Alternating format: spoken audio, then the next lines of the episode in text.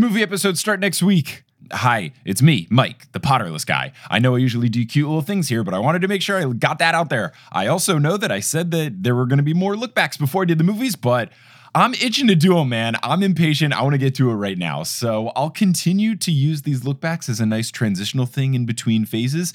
But for now, this will be the last look back for a little bit. And next week, September 23rd, we start with the movie episodes. Before we continue my first ever journey through the Harry Potter series, just a few quick announcements other than this. For any of you Redditors out there, I'll be doing an AMA on the Harry Potter subreddit this Wednesday at noon Eastern. Questions open at 11 a.m., and then at noon, I'll start answering the questions. I'm a little nervous because sometimes Reddit can be really harsh about me or the podcast or both. So go on down, ask me some questions. It'll be a really fun time this Wednesday at reddit.com slash r slash Harry Potter at noon. In less than one month, Thursday, October 10th, Multitude will be performing live in Boston, Massachusetts. It is going to be an incredible show. We've started to put together what we are going to do for the live show, and I am so incredibly excited. All your favorite Multitudes will be there. We'll have merchandise, we'll be signing stuff, we'll get to meet you afterwards. So please come through. If you want to get tickets, you can go to multitude.production slash live. I'm so excited. It's going to be a great time. Please come through. And if you also want to do more fun stuff with me in Boston, I am going to be at LeakyCon. The schedule is not set yet, but they've told me that Potterless Live will be Friday if you have to pick one day. But if you want to go there and do some Harry Potter fun times, let's do it. And we can do a Potterless meetup. Again, I'll be announcing all of this on social media. So just make sure you're following Potterless somewhere if you want to be kept up to date with all the information. And speaking of keeping things up to date, we gotta update our patron roster because we have new patrons to welcome to the team. So shout out to Turquin, Susan Wood, Justin Brasser, Philip Renouf, Sean Reynolds, Kelly Hanrahan, Amelia J. Neil Pandya, Annika von Skoyach, Helen Gill, Kelsey Gillespie, Elvira Volstrom, Lily Marie, Mackenzie Rakovitz, Maya, Some Nerd, Melody, Rachel Willard, and Brittany Nikolai. A name correction for Serena Ortiz. Shout out to Imogen Deller who upgraded their pledge, and shout out to our newest producer level patrons, Phelan, Julie Walton, the Meadows family, and someone that made their name Jennifer from the block. They joined the ranks of Vicky, Aaron, Jesse, Natalie, Clow, Frank Marchismo, Samantha, Juan, Abid, Rosemary, Maria Lisa, Rumina, Kamel, Russell, Audra, Eleanor, Rossan, Nikita, Taylor, Ali, Amelia, Sean, Sarah, Ben, Rachel, Zachary, Orchid, Vivian, Takari, Haley, Moster, Angelina, Alex, Brian, Caitlin, Grace, Raul, Ingen, Mari, Alex, John, Noel, Tao, Emily, Robin, Will, Liz, Mariah, Brandon, Sarah, Claire, Rory, Gloria, Sarah, Patrick, Ali Cat, Veronica, Lada, Noah, Tracy, Colleen, Jennifer, Friday, Ivor, Naomi, Tyler, Summer, Heather, Vera, Carrie, Andrea, Ella, Anthony, David, Elisa, Lynn, Cameron, Justin, Christine, Jacob, Toothless, Maya, Mark, Polly, Srujan, Ned, Remy, Sarah, Nona, Zena, Harlan, Noelia, Addie, Brian, Jenny, Nikki, Cara, Dorcas, Courtney, Kine, Amanda, Sabrina, Alicia, Kafir, Lindy, Martha, Benjamin, Skymart, Sarah, Marta, Stephanie, Justine, Aaron, CJ, Eileen, Violet, Kat, Lindsay, Fielding, Keegan, Miranda, Gail, Mr. Folk, Heather, Adam, Christina, Maya, Zachary, Kieran, Heaven, Christy, Lily, Wire Warrior, Floor, Siri, Georgia, Itzel, Al, Topher, Peter, Candy, Skyla, Edel, Professor Threat, Kelsey, Ellie, Lubin, Maleo, Lena, Daniel, Lee, Lee, Lee, Elizabeth, Abby, Lika, Michael, Earmuffs, Cara, Tiffany, Kelly, Nadia, Andrea, Carrie, Jamie, Camillo, Connie, Janet, Mary, Anastasia, Jaden, Nedry, Matt, Riley, Will, Zephyr, Artemis, Brett, Samantha, Kayla, Lauren, Aurora, Emma, Hermione, Leor, Megan, Out of Context, Liam, Melena, Marcos, Ella, Hannah, Courtney, Victoria, Marique, Ashton, Brittany, Steamed Nuggets, Can't I, Potter? And yes, I can. Who never sit on a toilet without making sure that the seat was down in the first place. If you want to be like one of these amazing patrons and get access to bonus episodes, stickers, shirts, exclusive live streams, my notes, you can head on over to patreon.com slash potterless. But without further ado, let's get into episode 93 of Potterless, the fourth look back, guest starring many people.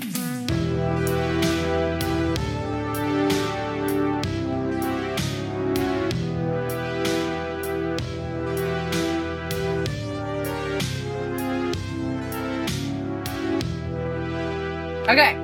So I just like speed listened to the past two episodes while I was getting my car fixed in a various manner of ways. So I'm all caught up. Oh, good. And all the guys at Jiffy Lube and Jimmy's Tire Center also know about this podcast now. So I love it.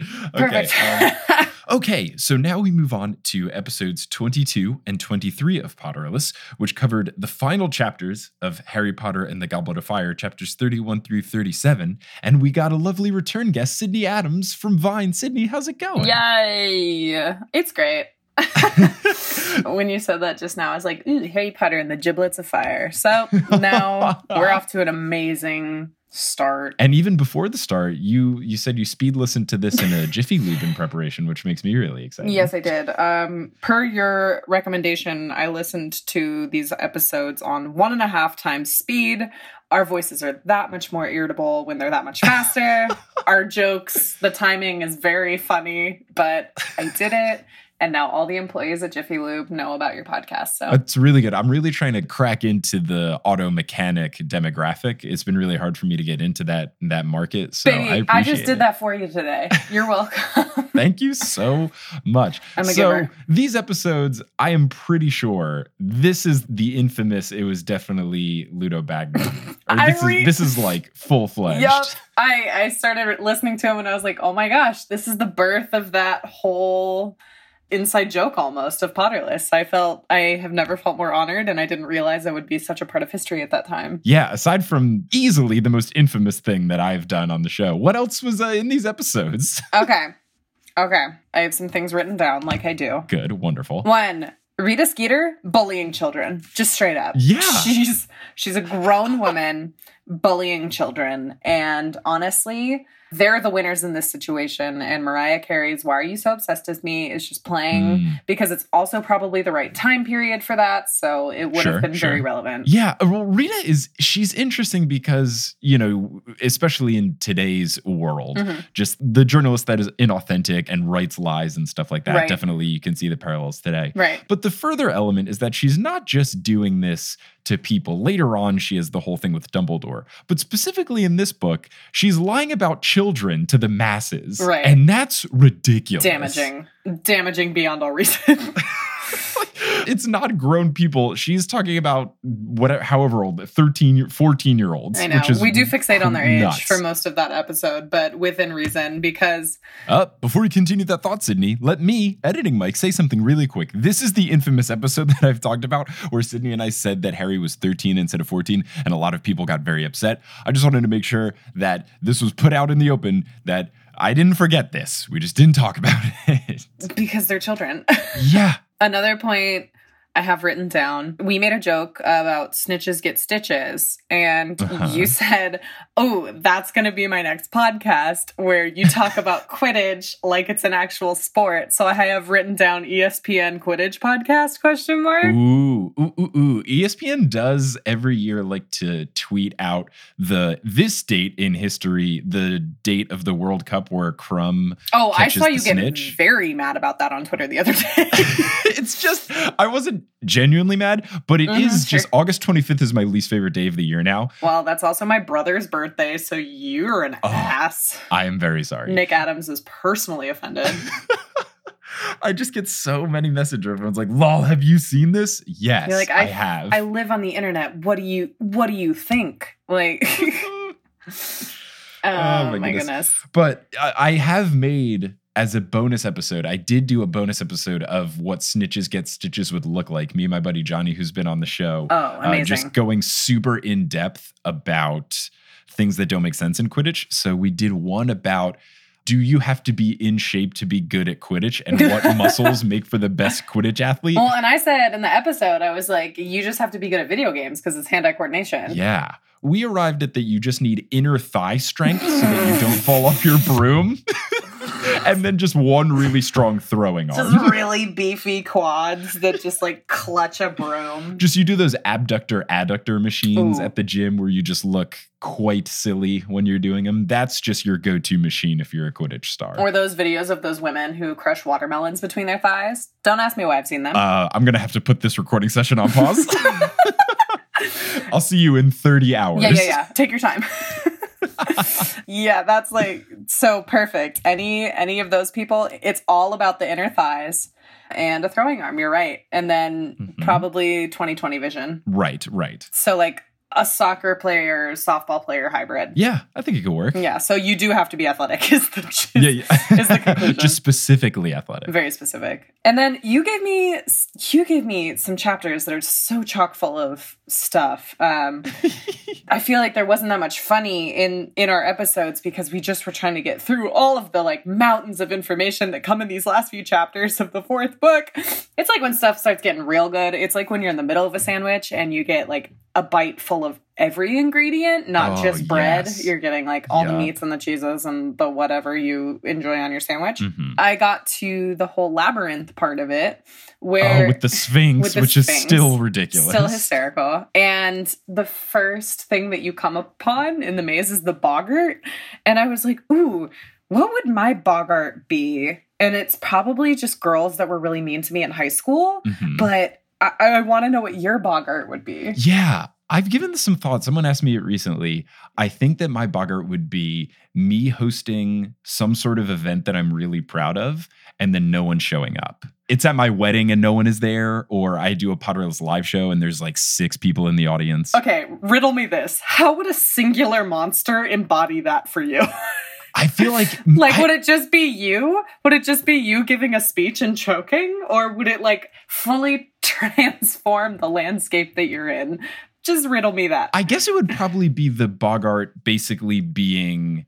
It would look like me giving some sort of at the event Okay. and then just no one there. So it would be like the locket in book seven where it shows Ron the creepy version of creepy Harry and creepy Hermione making out and stuff. I think it would oh. have to be something like that where it was a third person removed thing of me watching something that I hated happen. Got it. I forgot that happened. So maybe Yeah. my jumping upon your ridiculous idea was not so ridiculous. No, no, no, because you're right. Most boggarts, it just is the thing you are afraid of, whether it's Snape or the moon or Newt Scamander being afraid of having an office job. Right. So I don't Same. think there's a lot of like seeing yourself doing something. So I think you are quite well within your reason to jump on me. oh, just kidding. I'm changing my answer. My boggart would be in a job interview where they tell me I'm overqualified and still don't get the job. So Oh. I know that would be awful. You're like, no, this is my dream wa- job. There's a 401k.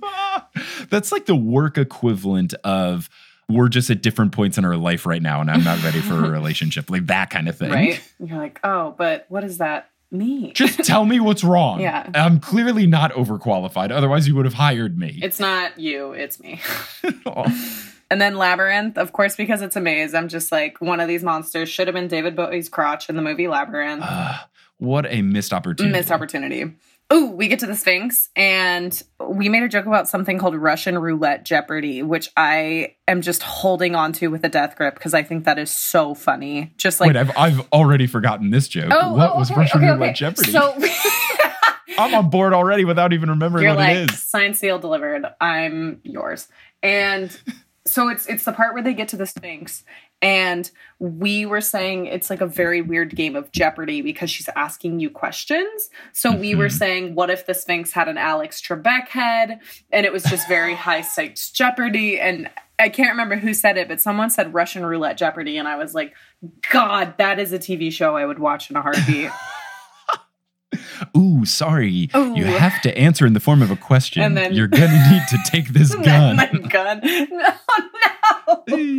Another thing I knew happened in these episodes was it was the first time where I did a Weasley ranking, which I've done a couple times through the podcast now. We we did rank our Weasleys. Yes, so I think it's only fair to redo it now that I know everything. Okay. Uh, I feel very conflicted because Molly calling Bellatrix a bitch and then murdering her Pretty is rad. really good. Right? Isn't that like the the best good. character arc that could have ever happened? It's quite phenomenal. Quite phenomenal. I think if I'm going to do it, I still really like Ginny a lot. I still want to put Ginny number one. really? Okay, because you had her like near the bottom in this episode. Yes, because she does not get good until book five. true. And then book six, she becomes incredible. Right. So for me, I think Ginny is is number one. Okay. And Charlie is an interesting case because his potential is so high. And then it just but we short. don't actually we just actually don't know Yeah. so the thought of charlie is really high but i can't in good conscience put him above the people that we actually know things about yeah, because he's like your friend in high school who had an older brother in college who you only ever heard about. So you're like, Charlie Uh-huh. must be the coolest motherfucker. but you like never actually meet him, so you can never confirm for yourself. 100% so for second i i probably am going to put molly second Okay. just because of all of the amazing stuff she does in terms of being a mother figure but then also being a complete badass in book seven Yeah. so i'd probably put her second i would probably put fred third hmm and then maybe Charlie Fourth, George Fifth. Just because he died, or Well, Fred's the one that died. oh shit! I was, dare I was you? like on the edge of my seat. I was like, I'm gonna get this joke wrong because I can't remember which one dies. uh, Starting around book five, Fred just always has the better jokes. mhm. and that just puts him above George for me. And then after that, I would probably go Ron, and then Arthur, and then I guess Percy, and then Aunt Muriel because she's old and crotchety. And then I don't even know if anybody else counts. Mm-hmm. Yeah. Or oh, there's Bill. I put Bill above Percy Okay. and below Ron and Arthur. So that Yeah. would be me. How about you? How, what is your ranking? Okay, so number one would probably have to be the car. number two is probably the burrow. Mhm. Number three is Fleur de la Cour via marriage, and Uh then huh. Nice, nice. and- Four is the clock. Four is the clock. No, um, one for me has always got to be Mrs. Weasley. Yeah, her she's great. story is very interesting. I think she develops really well. I think the whole thing with Bellatrix Lestrange gets really rad and lets her be a badass. Um, number two, gotta be Fred for me. hmm And then George. I just think those characters are so fun and funny, and I'm always a fan of Mhm. comedic relief. Four, let's do Ginny because Nice. you're right, she does get cool. Um, even though she names her kids dumb shit at the end of the last book. I'm putting that on Harry, Okay. but also I'm All disappointed right. that Ginny didn't put a kibosh to making Albus Severus. I know it's like get your kid bullied for your kid bullied by Rita Skeeter, why don't you? and then let's do Charlie, Arthur, Bill, Ron, Percy. Ooh. Sorry. Not a big Ron fan. I'm not a Ron fan, you know? I, I maintain an earlier statement where I'm like, you could have just not been friends with the guy. Like, you are clearly not capable, so just don't be friends with the guy. I think that's what gives me some props for Ron is Mhm. that if he really just wanted to, he could have just said, "You know what, Harry, fuck you." but he stuck it out. I'm not dealing with these shenanigans every year. Yeah. So I want to give him credit for that. The problem with with Ron ranking him is that all of the Weasleys, aside from Percy, are so good. I know. that Goddamn. it makes him look bad by association, but you compare Ron to almost any other student, Mm. aside from Hermione, Harry, Neville, Luna, he's better than everyone else. It's just he is a very normal teenager and has very normal teenager reactions. Mhm. It's just the problem is that when you compare this to the Weasleys, who are incredible, he looks bad. Yeah. it's hard. It's apples and oranges, baby. Mhm. But again, number one, the car. Mm, yes, gotta love that. The Ford Astria, I think. Ooh, the winnings. So after everything goes down and Harry gets the winnings, you did the conversion rate and it was like seven thousand dollars or was it seventy thousand dollars? So do you do you happen to know what the what the galleons are? I can Google it real quick. It was a thousand. It what was it like a thousand galleons or something? Hey Siri, how many galleons did Harry win for winning the Triwizard tournament? She's gonna be like, I don't know, nerd. What if she just like Google it? That's exactly what happened. uh, it's just a Google thing. 1,000 galleons. 1,000 so I recently did something at LeakyCon where J.K. Rowling a while ago in an interview said that she believed that a galleon should just be five pounds. Okay. So so five pounds times a thousand and then turned into what what year was this? Ah, nineteen. It's like nine, early 90s. What year was Triwizard tournament? 1994. okay. Year I was born. Nice. Okay, so pounds to USD in 1994. We're getting inflation into this baby. Yeah, I would really love an accurate figure. oh no, I tried googling pounds to USD in 1994 and it just told me what 1994 US dollars is in Oh, pounds. nice. That is not. Okay, here we go. Pound sterling live. This is a website. Okay. In 1994, oh, it, it varied, but the average Mhm. in oh, we can even get down to the month. God, yes.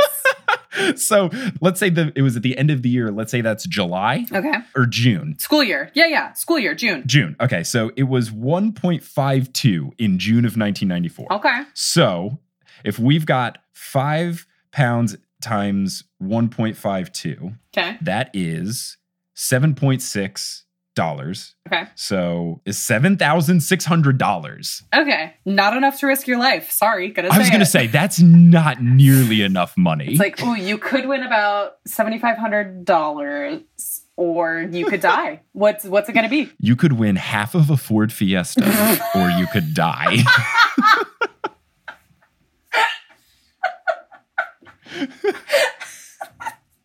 I mean, when you put it that way? Is it like is it the front half or the back half or the top half? Like what half we talking here? You split it down the middle, Okay. and it's a Ford Fiesta motorcycle. Left and right. oh my god! I googled Ford Fiesta price, and it is exactly fourteen thousand two hundred fifty dollars. Are you a wizard? yes, give me my letter, Hagrid.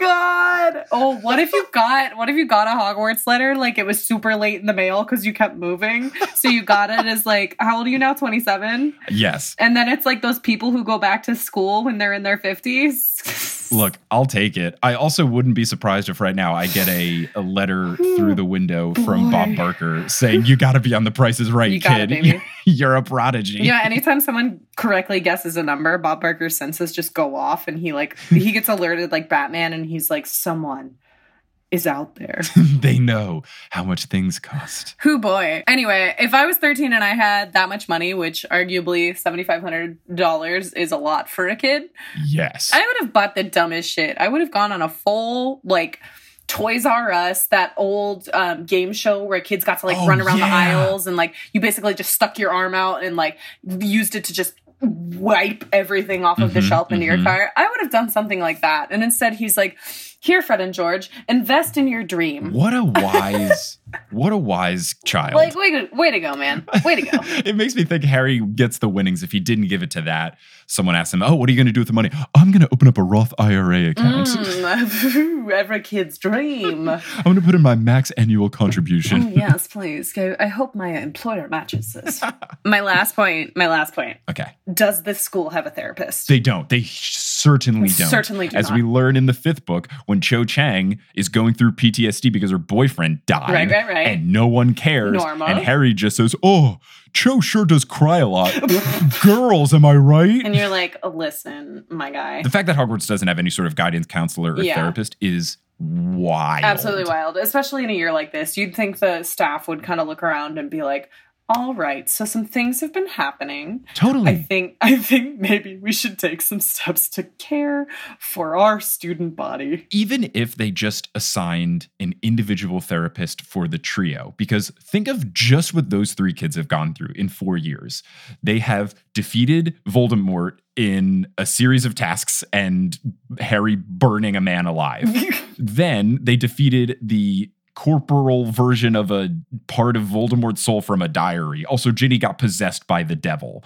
And then in the third book, someone who's convicted of 13 murders Mhm. wanted to find them and almost shanked Ron in his bed. And now Harry almost died multiple times. And Cedric, one of his good friends, did die. Right, so just some light emotional trauma that I think should be addressed. But, you know, whatever. It's it was a different time. You know, it's really important that you know how to turn a button into a bullfrog or a tissue box into a mouse, but dealing with your emotions, no. Or you know, Lumos.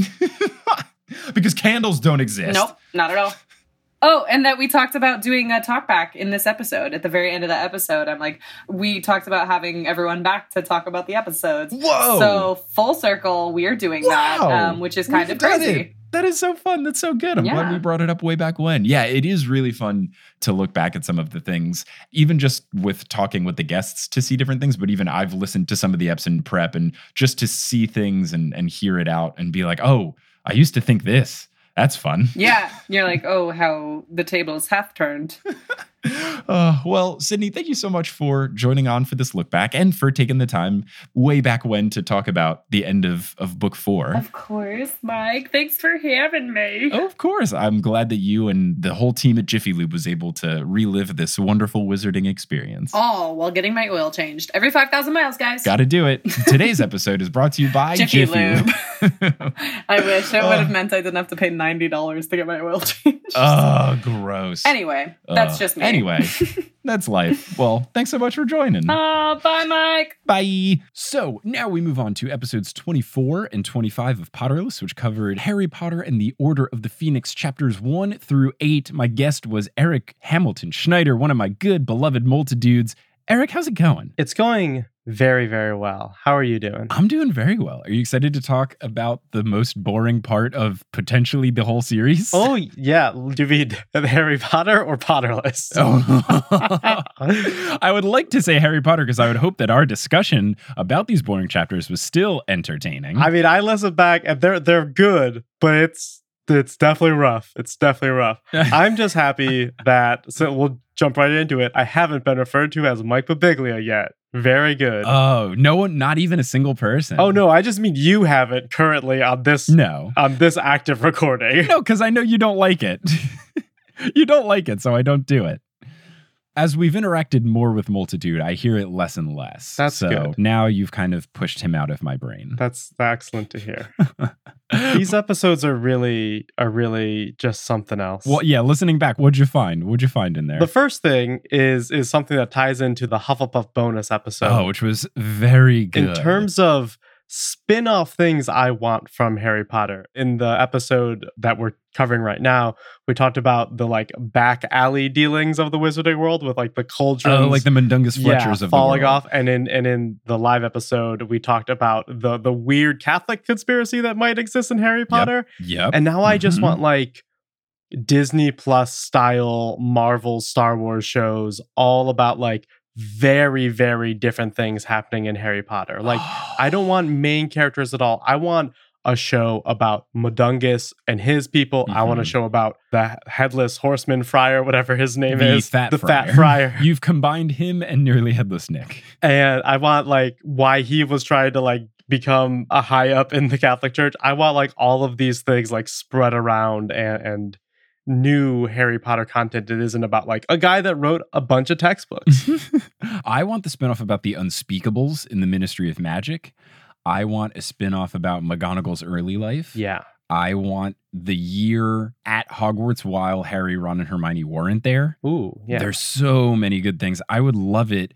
The problem is that you've related this to Disney and Marvel, and they like to make a lot of stuff and be cool with licensing stuff out. Warner Brothers, inherently not cool right. and not chill with people using stuff. I would argue that Disney is not cool either. I'm not arguing that Disney is cool. But I, I, see, I see I see what your point. Your point your point is that like the likelihood of Warner Brothers trying to create an extended universe and and let a lot of hands touch the Harry Potter golden pot is less likely. But they did just buy the rights to Cursed Child, which so far all that's done is change the logo. Oh. That's a weird thing to just do in general. Like new logo for the play. Well, it, yeah, they like changed a bunch of the branding and stuff, but I think the thought is that eventually they might turn it into a movie, but more if they just want to make everything kind of look and feel like it's part of the same Yeah. thing.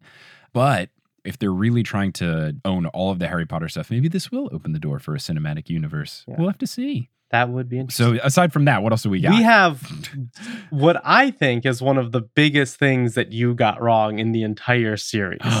which is which is when Petunia yells at Harry about Lily spending all that time with that boy. I think it's that boy. It might be mm. the boy or something like that. right, right. And you were very sure that it was James. oh, of course. And obviously, it is Snape. yeah. And I was on later on in, in Potterless, like a chapter or two before the Snape Oh, reveal. And I was like, I don't want to ask to be on a pivotal chapter, especially since I think Snape sucks and you were looking for people that like Snape generally. but it would have I would have loved it as a perfect bookend. But but yeah, it was amazing because you started talking about it and I already had it in my notes to be like, okay, I gotta find a way to lead him to talk about this moment that I not being like this. How about this thing right here that's not super important? I think you also had a theory about like uh James dating Petunia. Yes, because it was the weird. That was the whole thing. Was I thought that Petunia hated James, Yeah. and it seemed like there was something else there. Yeah. There's also a bunch of references to Voldemort building an army at this point, Right. which is exciting because this is the point where like only a handful of people know that Voldemort's back. Obviously, he makes his big reveal and fights Dumbledore at the end of this book. Right, right, right. I don't think we ever know like who he did recruit. Like as far as we know, isn't it just a bunch of wizards and like a few there's a few evil creatures. Obviously there's some dementors. What else is in Voldemort. He gets the giants on right, his giants. side. That's what I thought. I couldn't remember. And then also by having a ring with the Gauntstone in it, he technically is in charge of the Inferi, Ooh. the zombies that were in the water in the cave. Right, yes. Though he didn't really use them to their fullest extent. I don't know if they have to stay in water, but I feel like Voldemort could have done a little bit more with the giant zombie army of the undead. yeah, I was just thinking like in the book or the movie never really feel like this is a army attacking Hogwarts. Yeah, in the movies they do a little bit of it in the eighth movie, which as a whole Yeah. garbage sauce. But they do a little bit of it in the eighth movie where there is way too many Death Eaters outside Yeah. than there should be in the books. In the books, I always got the vibe that it's between 50 and 100. And I think they might even say a number that puts it in that ballpark. But in the eighth movie, there are multiple hundreds of Death Eaters attacking the protective spells and charms that Molly and the heads of house have put up. Yeah. But yeah, I don't know. One thing that I do know from this episode that, of course, I would have clearly missed. This would have spanned when they find the locket, but I completely didn't oh, care Oh yeah, yeah. about this because it's just, oh, it's a cleaning chapter. Why do I give a shit? yeah, there's just kind of like a bunch of real snooze chapters. Like so little happens. Like he's hanging out, Dudley gets attacked. Okay, there's a bit of something. He's mad at everybody, and then they they clean.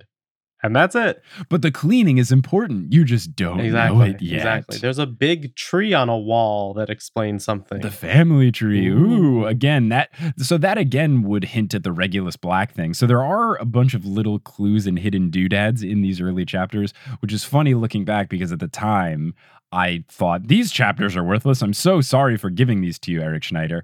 But then actually they are important just if you know what happens later. I still like Order of the Phoenix. I still think it's a quality read and it just has the slowest, it has good rereading value. Sure, sure. but sure, the sure. first time through that first chunk is just n- not too much happens at all. Order of the Phoenix is the wine of the series, where when you first drink wine, whether it's your first time ever drinking wine or even the first sip of wine, your initial thought is, this is bad. And then you keep drinking, and then this is good. I would agree. So I think that's Order of the Phoenix. I have to give credit to Order of the Phoenix because I do think that the pacing isn't ideal. I do think that it was too long. I do think there's a bunch of stuff that doesn't matter. But the ending of this book is so good that it kind of makes up for all of that. I agree. I think that the battle at the end is one of the Oh, best so written good. battles of the entire series. There's some other fun bits in these episodes. First, there was the much anticipated reveal of Tonks. Yes, This is the first time you get to meet Tonks, which was really cool when she comes with all of the Order of the Phoenix people to get Harry out of there so they can go to Grimmauld Place. But the other thing that this arrival does that makes me really happy is that this is the second mention of the put outer, where they call it the put outer, capital P, capital O, put outer. Yes, it is. I, I didn't want to bring it up again because I feel like it's been mentioned to death. Hey, but it's been a minute. It's been a while since I've talked about it, so I've earned this. And we're talking about the episodes. This is one of the biggest points of my argument is that they call it the put outer here. And they also, at one point later in one of the chapters we talk about, they call it the unlighter with a lowercase u. So that also invalidates the whole, oh, the put outer is just describing it, which, first off, no one would ever describe something like that. right. But again, this chapter is what really makes me confident in that JK had this thing in her brain called the put outer. And then in book seven, when she realized it's important, she thought, shit, this is a horrible name. I'm going to have to rename this thing and just call it the Deluminator and hope no one notices. Well, guess what, JK? I noticed. We also talk about how it's like there seems to like not be like a brand name to it. So like it's confusing because it's like why does it seems like such a magical item? Like obviously it does a magical thing, but like it's no one else has one. Like it's so weird that like Dumbledore's the one guy with this what you would think is a pretty simple tool. Right. And that is a theory which goes to the whole naming thing and it being confusing is that one prevailing theory is that there is only one and it's Dumbledore making it. And the put outer was a prototype version. For example, when you make a movie or something, you always have that running title name for it that isn't actually what it ends up being called. So maybe put outer was the work in progress code name. And then when he finally finished the final version, he renamed it to Deluminator and just decided. I still think it's weird that he didn't explain that in the will, but who's to say? Maybe I mean he finally got that trademark. Yeah, he and he was like, okay, now I've got to name it really well. So like, let's go with something better than put outer. He's like Deluminator. That's what happened, obviously. That yes, that is, that is canon. The other interesting thing about the device is why do you need a device to do this when it seems like this could be a spell? That was what was always confusing. Yeah, I don't understand a lot of it. Maybe it's like easier to do. Like maybe it's already an enchanted object. So like now you don't have to like cast it. Like you could do it with like it be much more subtle and like more espionage spy situations, which they don't do with it a single time. But like maybe like instead of like having to whip out a wand, you can just be like, this already has the spell attached. Yeah, I guess it makes sense because in the seventh they use it for very specific things where Ron uses the light to follow it and blah blah blah and get back with them. And he hears Harry and Hermione talking about him through it, et cetera, et cetera. But it doesn't make sense of why they used it in books one and five in the way that they did, because all they did was to remove lights from stuff. Yeah. And why can't you just use Nox, which is a spell that turns off lights? I don't know. It just seems unnecessary, but I think we've exhausted put outer talk for one episode. I, believe think so. I will get murdered if I continue to talk about it. The other problem, and this was noted throughout these episodes that we made, is that it's Harry at his absolute angstiest and grumpiest, which Mhm. looking back at the time, I didn't realize this, and people have brought it up to me, and it makes sense that he's basically going through PTSD at this point. One of his close friends just died. He's going through a lot. Yeah, I think we talk a little bit about how like this is like right after Cedric and like there is a lot weighing on him. No fault of his own, but like he's handling it in a way that is presented to us as a very whiny, bratty child when obviously it is very serious trauma. yeah and i don't i don't fault harry for feeling the way that he does. I think he is justified to feel these emotions and be this angry and stuff. But regardless it does not make it enjoyable to read Right, yeah, when your yeah. narrator is just so so grumpy. And i've said this before but if i wasn't doing potterless if i was just reading these books i might have given up on book five Oof. It's a rough one. like I don't know if I would have given up on the series, but I probably would have done the thing where I just skip a couple chapters ahead and see if it gets a little bit better. I might have done that. Put Stephen Fry to like three acts on Audible. Ooh, that would be really fun. Or should I should I say Audible? Should I say audiobook or does that matter? They don't sponsor Potterless anymore, so Okay. fuck them. they were my first sponsor. I will be forever grateful, but sponsor me again, cowards. Come on back. Shout out to whoever is actually sponsoring this episode. Wingardia Adrenosa. Thank you to those sponsors.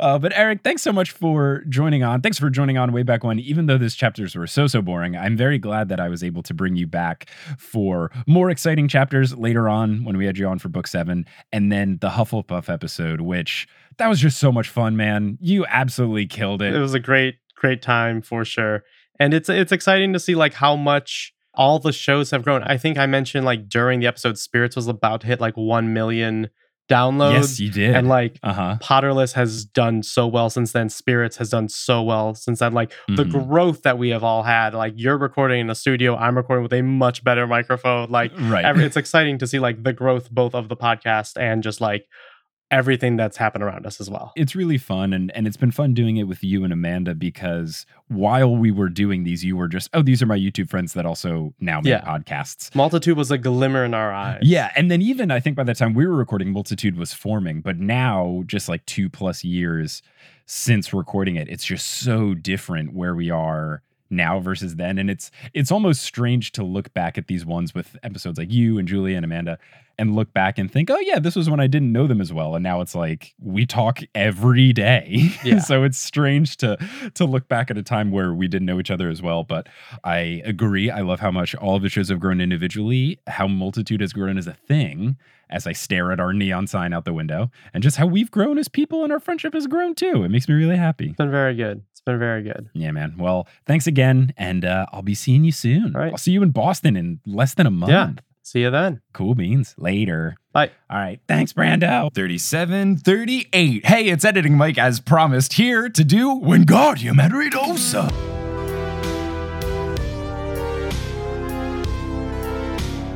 Today's episode of Potterless is brought to you by Shaker and Spoon. Let's say hypothetically that you are a Hogwarts student and you're looking to throw some sort of party, but you can't go all the way to Hogsmeade. You want to still have it in the dorms, but you don't want to leave. You want to host this party at home. What's a way that you could do this? You could use Shaker and Spoon. Shaker and Spoon is a delivery service that sends you all of the ingredients and instructions to make various fancy cocktails. All you need to do is provide the booze, they provide everything else, and they provide you with enough to make four servings of three different drinks that all use the same liquor. I've done a bunch of boxes with Shaker and Spoon, they've all been fantastic. I've done it with whiskey, I've done it with tequila, I've done it with rum. Really good stuff, affordable stuff, and especially affordable if you go to shakerandspoon.com slash wizardon because you will get $20 off your first box. These boxes usually go between 40 and $50. So that's about half price. That's a lot of savings. So go to shakerandspoon.com slash wizardon and you can make some fancy drinks for your friends and everyone will think you are a very impressive human being today. And now you'll hear words from a few sponsors who make it feasible for me to be a full time podcaster. Some of these ads will be read by me, others of them won't. The ones that aren't are inserted locally, so if you live internationally, don't be surprised if you hear an ad in your country's native language. And once those ads are complete, we'll get back to this episode of Potterless.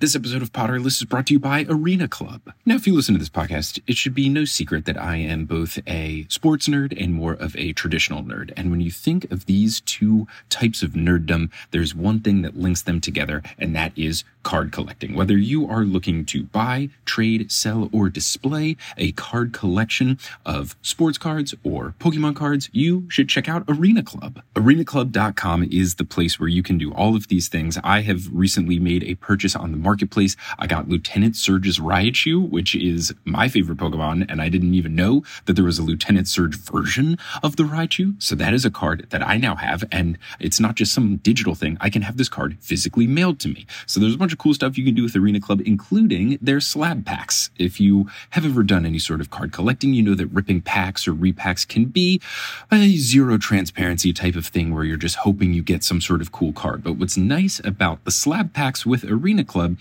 is that you have full transparency. You see what available cards are there, what your percentage of getting them is, what the gradings are. So it is not a complete black box. You're going into this knowing what cards you might get. And I've been using Arena Club and it's pretty cool. It's very easy for me to look up different cards. I can favorite them, see what I want. And then whenever I want them shipped to me, I can get them shipped to me and then I'll have the physical versions of them. Right now, you can get Right 10% off your first purchase right by going to can get 10% off your first purchase arenaclub.com slash potterclub. Wow, that is a wild offer. 10% off a $400 slab pack is 40 Slash bucks right there. Wow. Anyways, that's Slash arenaclub.com TNO. slash potterless for 10% Slash off your TNO. first Wow. purchase. That's a so if you wild want offer. collect some 10% cards off a or rip $400 open some slab pack, packs that's 40 in a more right there. transparent Anyways, way, that's whether you're a sports arenaclub.com nerd slash or a TNO Pokemon for nerd or all sorts of nerds first like me, you can use Arena Club today. Seeking the truth never gets old. Introducing June's Journey, the free to play mobile game that will immerse you in a thrilling murder mystery. Join June Parker as she uncovers hidden objects and clues to solve her sister's death in a beautifully illustrated world set in the roaring 20s.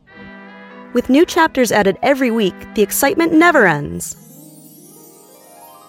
Download June's Journey now on your Android or iOS device or play on PC through Facebook Games.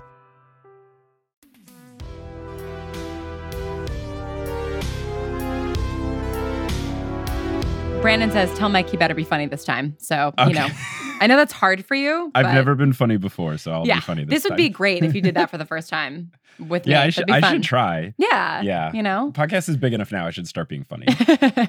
Ninety-three episodes in. Let's let's Let's do let's it. try being funny. Let's bring the humor. Okay, so now we move on to episodes 26 and 27 of Potterless, which covered Order of the Phoenix chapters 9 through 14. And I was joined by someone who I met at a very fun pool party, and she willingly joined the Potterless guest list, much to my surprise. Lauren Shippen. Lauren, how's it going? It's going so good. Thanks so much for having me back for the the third time now. Yeah, you've been on the show twice, and now you're here for a look back for that first appearance where we talked about the Grumpy book. The most emo book to have ever occurred. hmm But for a lifelong Panic at the Disco fan, you know, that's right in your wheelhouse. as a teen. Absolutely. Yeah. And and as we talked about on those episodes, I feel much better about the fifth book now as an adult, as a, you know, person who's been 15 and has that 2020 retrospective view on it versus Mhm. being a 13-year-old reading this book and being like, "Ugh, Harry, why can't you just get it together?" it's very funny that you have to be a very specific age to side with Harry in this book. yeah. Pre 13 and post 16, everyone's just, oh, Harry, get over yourself. But 13 to 16, everyone just has to be thinking, yeah, Harry, you deserve to be giving everyone some shit. exactly. I think while I was reading the fifth book, it was my least favorite, but looking back, it's in my top half. I think it might be my third or fourth favorite. I'm completely with you. Yeah, I think I think my top 3 are 765.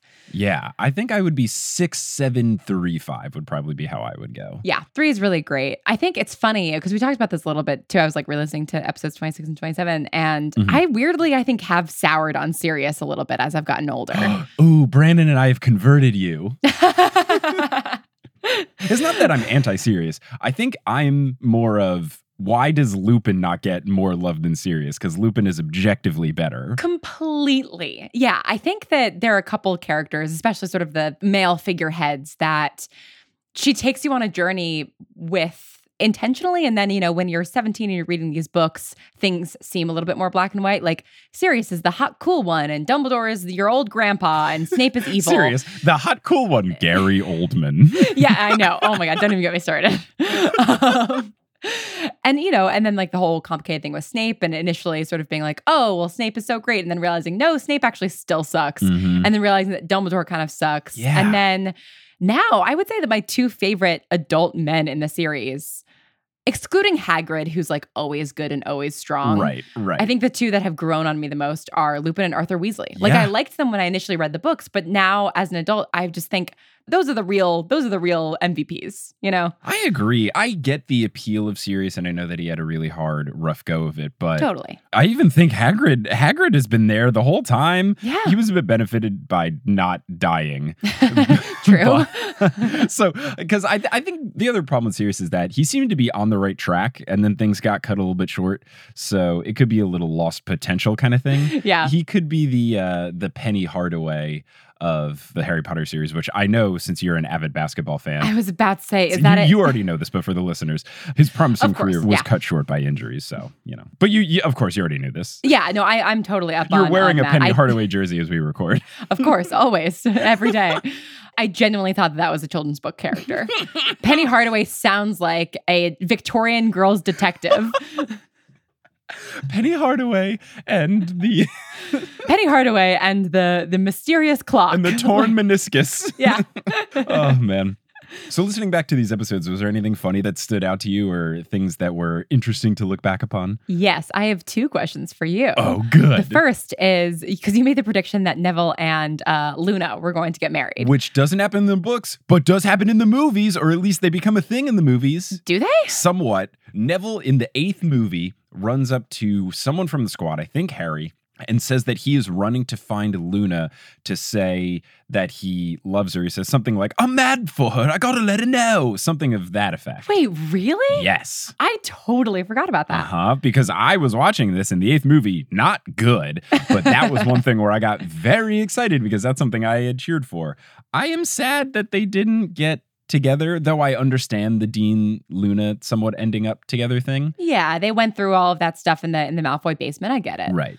Do they ever say who Neville ends up with? I feel like I've heard it. Yeah, he does end up. He's like single at the time of the epilogue, I think. But I want to say that that J.K. Rowling, sort of extra canonically, as she often does, mentioned I not Hannah Abbott, was it? Hey Siri, who does Neville Longbottom marry? No, man, it's just pulling up Oh, a Google man. thing. It's not just pulling up the answer. That was so exciting for a second. It is Hannah Abbott. oh, okay. Wow, I can't believe I knew that. I don't know if it's canonically or Which just feels a little bit like, oh yeah, this is another woman's name that was mentioned in the books. hundred percent. It's like if someone got married to Marietta.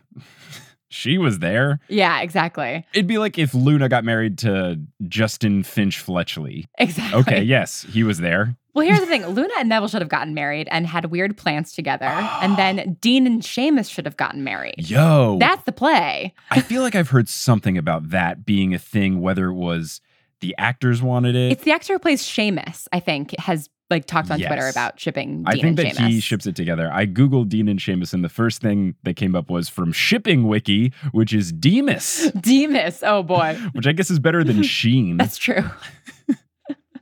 There's that gift that gets passed around all the time that I feel like the actor has shared of the two of them at the Yule Ball Mhm, dancing. And mhm. it like it ended up in the movie. Like it's the two of them just like slow dancing or something. Yeah. You know, they were pals and they were kind of always goofing off together and and Luna should have been with Neville. Hundred That's where I percent. should have gone. Hundred percent. Yeah. Or I I with each passing year ship Harry and Luna a little bit more. Ooh, I would if Ginny Harry wasn't so perfect. Yes. Well, so that was my second question. uh Uh-huh. was we talked about the, the sort of Ginny Harry of it all, and you were like, I cannot wait until Harry has this conversation with Ron about liking his sister, and I want to know if that lived up to expectations. No, it was really underwhelming. Yeah. Yeah. because I'm trying to remember exactly how it breaks down, but you don't get the angry older brother or awkward best friend conversation from it. Yeah, it's that it's that they kiss at like a post Quidditch party Yeah, or something. They do. I think Ron is confused at first, but then he very quickly accepts it. Yeah. Which I think is nice, but I just wanted there to be a more that's me sister kind of thing. Yeah, totally. But alas, Well, here we are. he does get he does get like kind of snippy in well, I guess it's like the seventh book when he's all horcruxed up and is mad Mhm. about you know sort of Harry stringing Ginny along and like I feel like they fight about that in the seventh book a little bit, which I think is, is legitimate. Like and Ron sort of looking out for Ginny and being like, "Stop fucking doing this to my sister, dude. Like make a decision either way." I have here one thing we did get into is do owls know how to read? Yes, that's yeah. Oh my god, what did that was never answered. I don't the whole thing of of how the owls work. Oh, and we also talked about the fact that wizards don't really have pet dogs, and so Sirius Mm-mm. is like really conspicuous because that seems to be the one type of pet that wizards do not have. Yeah, there is the magical creature. I want to say it's called a crup. It's the dog with a forked tail that is a, a wizarding version of a dog.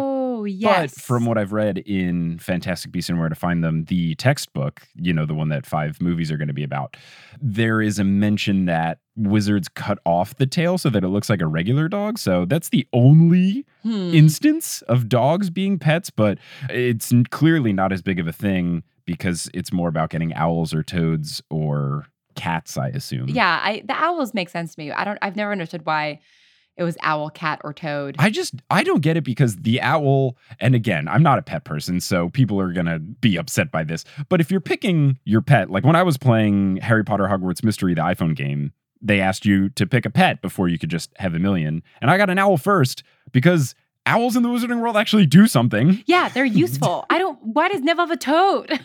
It's very funny that Neville What's has it a supposed toad. to do? I mean, it's perfect. It's And so it's called character. Trevor, which I initially thought was a bad name, but I've come full 180 on. That's a perfect name for a pet toad. And we found out in this chapter that it, the the toad was named Trevor because that was new information for you, which surprised me because I thought you found out like much much earlier in the series. I think they say it earlier and I just missed it. yeah, that's fair. So I've come full around on Trevor. Recently, when I was getting stamps to mail Potterless stickers, frogs was an option. And I thought, oh, Trevor!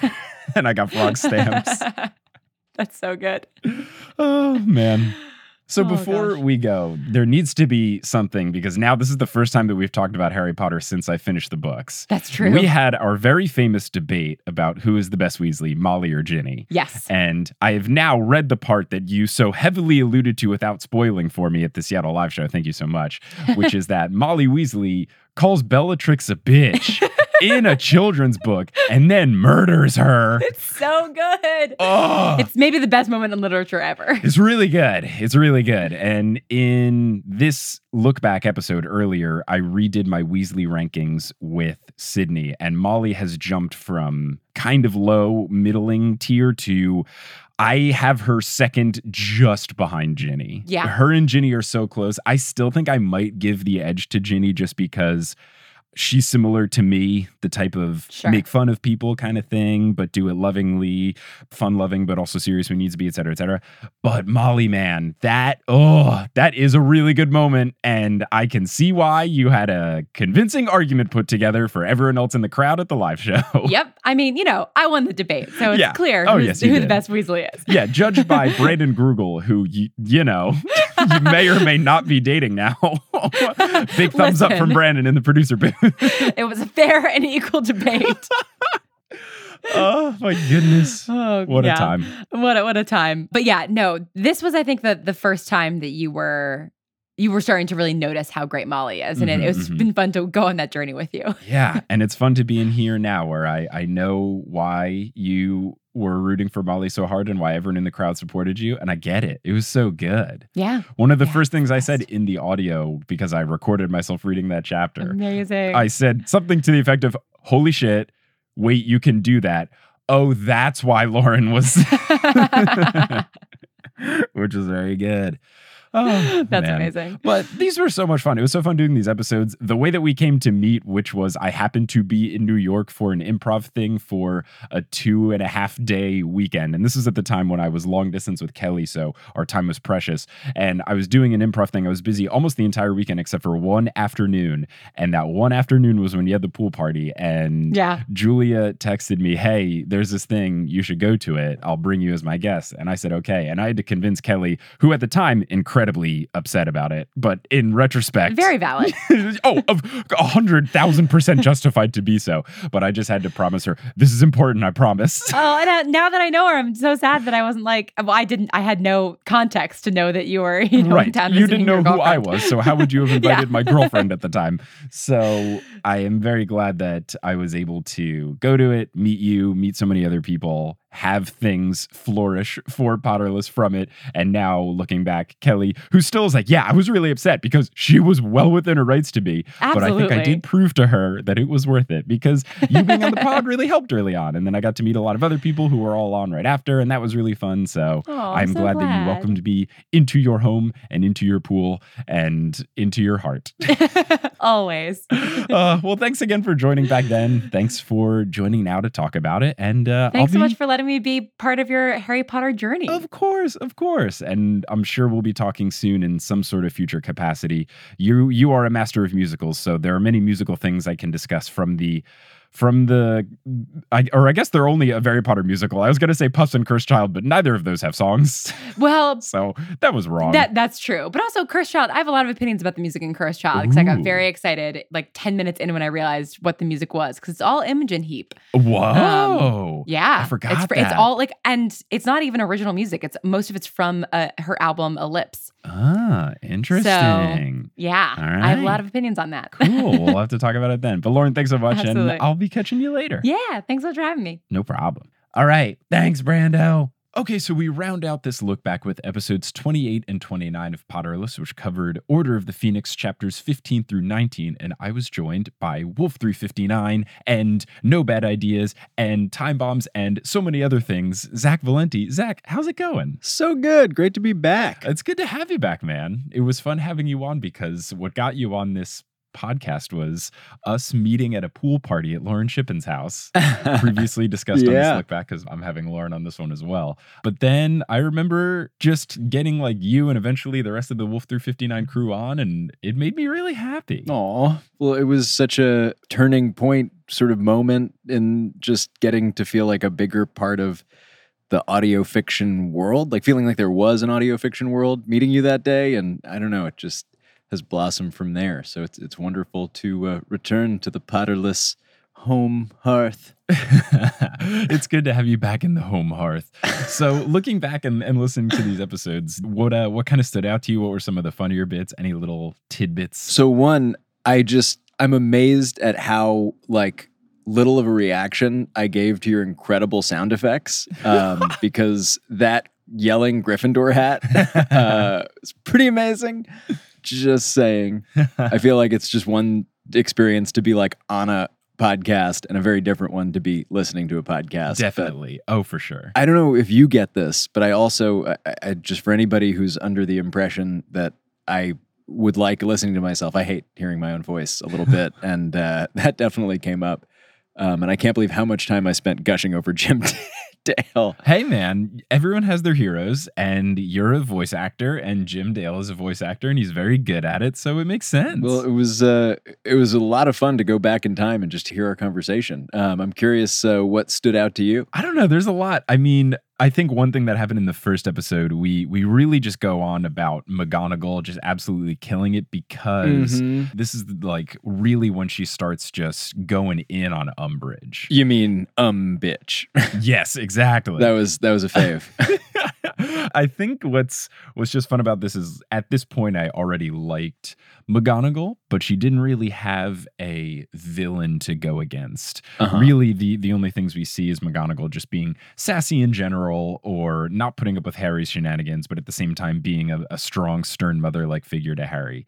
But with the introduction of Umbridge, we get a true foil for her, and she just gets to tear her down again and again and again.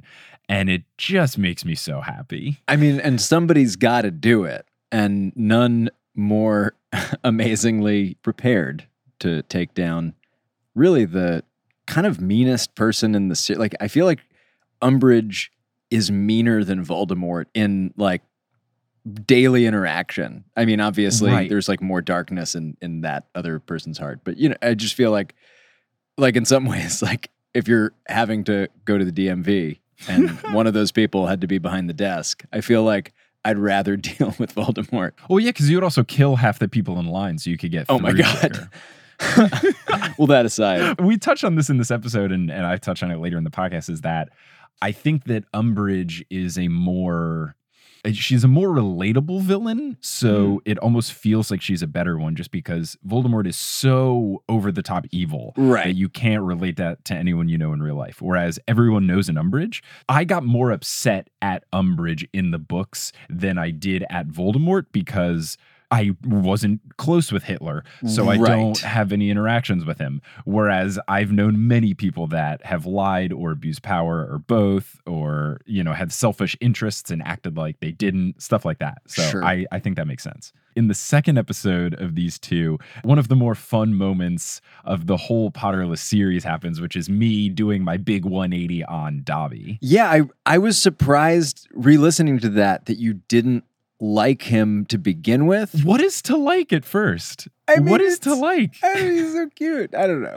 I mean, yeah, he's kind of annoying, but like, I don't know. I, I, I think this is another like Jim Dale swooned my heart as a child, and so I just like, you know, even though the voice I know you found a little grating. I think it's nails on a chalkboard inside of a styrofoam room. uh, well, we will agree to disagree. He, he he won me over. I mean, obviously, like it's hard to not love somebody who is just loving life after being set free. Um, I feel like uh, maybe that had something to do with the turn. Yeah, I mean, what really made the 180 for me is just Dobby's his rehab and treatment of Winky is just so Hmm. incredible and so selfless, and he calms down a little bit from being this what I think annoying character into someone that is just. He becomes more like a really excited dog, Aw. more more so than someone that's annoying. He is a little bit like Dug from Up. Yeah, some dogs are so cute and they jump all over you and they scratch you and stuff and they lick all on you. And me, as a not pet person, sometimes I find this a little bit annoying, especially because I enjoy my clothes and I like my clothes not having stains and slash or holes in them. but if a dog's really cute, you don't mind. Oh, you got mud all over my shorts. It's okay. It'll come out. And I think Dobby in this book fully makes that transition to just being so lovable that you overlook some of the quote unquote more annoying things. Mhm. And it was, I think it was a big turning point in the series. And I always think it's funny that people were mad at me for hating Dobby in the earlier books. But this is again like the point of the podcast Right. of I didn't know the full Dobby story and everyone else did. So people jumping on me for not liking Dobby didn't really make any sense because they know he gets good. right, right, right, right. Oh man. Sort of rose colored glasses once you've made the transition into 100%. Freedom era Dobby. Yes. I have in my notes Harry got a spiky black D from Snape, Oh, which I didn't remember until you highlighted. Mhm. And I just found that so entertaining. it's just one of those phrasing did you not look at this? Did you not? But i mean this is also the person who loves to write the word ejaculate a lot. Oh man, so that to say? that escaped me. yeah there's a lot of times where instead of yelling she says that people ejaculate which that's just unnecessary That's funny. We also talked about the stairs not letting boys run up them in the girls' dorm being true feminism, Right. which I enjoy. And it reminds me of something people often send me lots of Tumblr posts and things, fan theory type stuff from Harry Potter.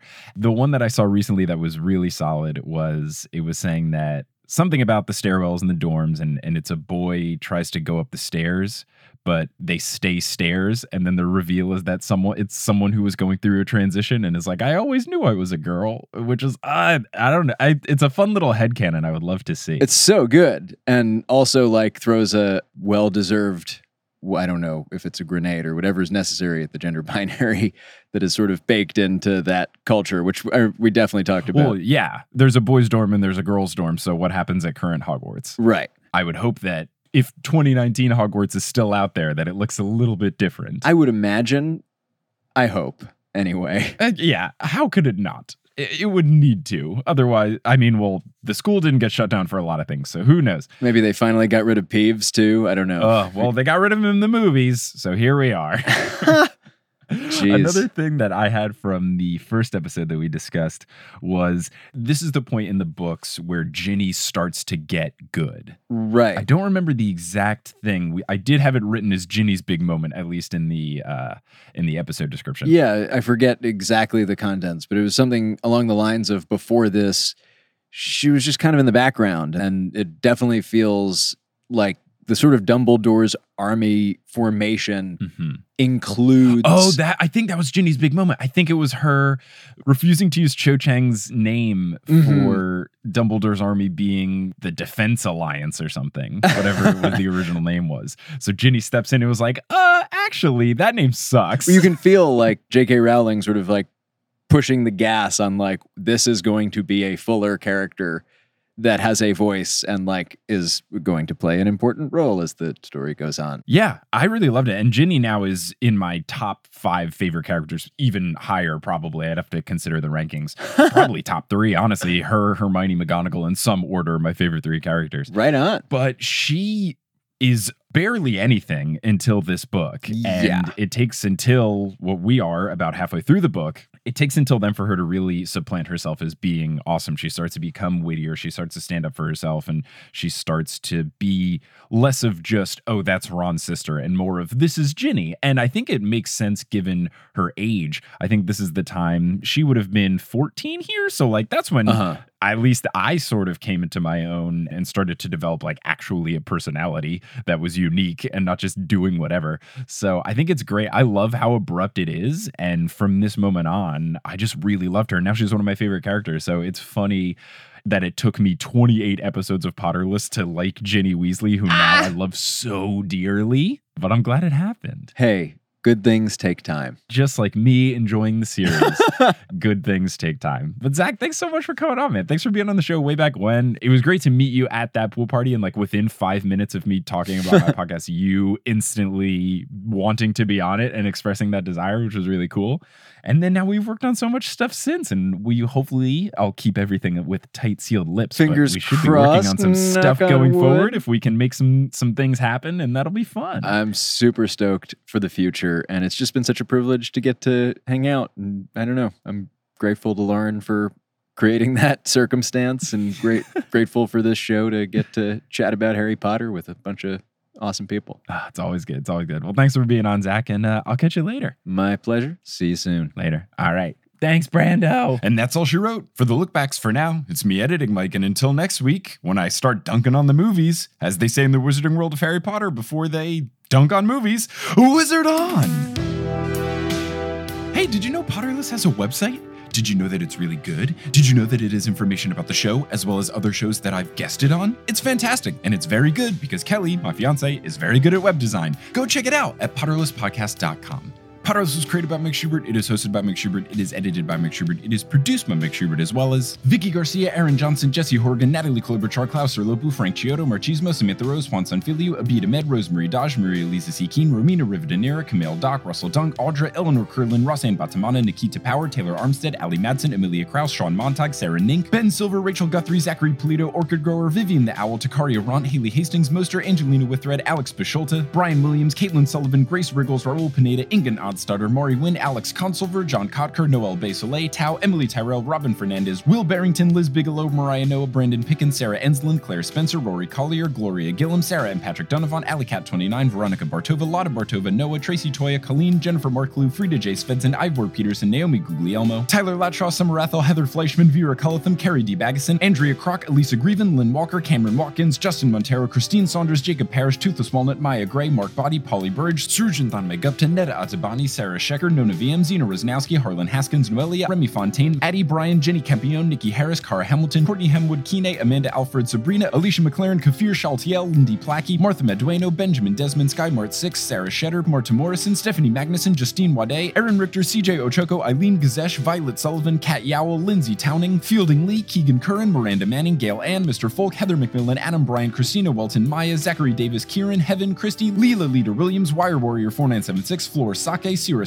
for Georgia, Itzel Aime Ayala, Al Vega, Peter Wyckoff, Candy Kane, Skyla Lilly, Edel Ryan, Professor Threat, Kelsey Wisen, Ellie Husk of Choba, Alubin Maleo Akanwande, Lena Karen, Daniel Fulkerson, Lee Lee Lee, Elizabeth Christofferson, Abby, Lee Cafaccio, Michael David Yordi, Nice Earmuffs Potter, Did Your Mum Make Them For You, Cara Hoyer, Tiffany Cottrell, Kelly Otilio, Nadia Vansgard, Andrea, Carrie Crumpler, Jamie Kingston, Camilo Garcia, Connie Bienkowski, Janet Noel Detilly, Mary Matee, Imo Sarah, Jennifer Went, Anastasia Blake, Jaden Alman, Nedry OS, Matt Barger, Riley Lane, Will Huser, Zephyr Lawrence, Artemis Peters, Brett Clausen, Samantha Lenz, Kayla M. Simino, Lauren Wainwright, Aurora Fruhoff, Emma Clark, Hermione Snape, Leor Nachum, Megan Dick, Out of Context 69, Liam McCormick, Melena Brandy, Marco Cepeda, Ella Robertson, Hannah Zeters, Courtney, Victoria McCormick, Marique Rieger, Ashton Gabrielson, Brittany Gutierrez, Phelan, Julie Walton, The Meadows Family, Jennifer from the Block, Steamed Nuggets, Can't I, Potter? And yes, I can. Audio assistance from Brandon Google, web design by Kelly Beckman, and the music is by Bettina Campomanes. If you want to find us on social media, you can at facebook.com slash potterless, twitter.com slash potterlesspod, instagram.com slash potterlesspodcast, and reddit.com slash r slash potterless. For all information about the show,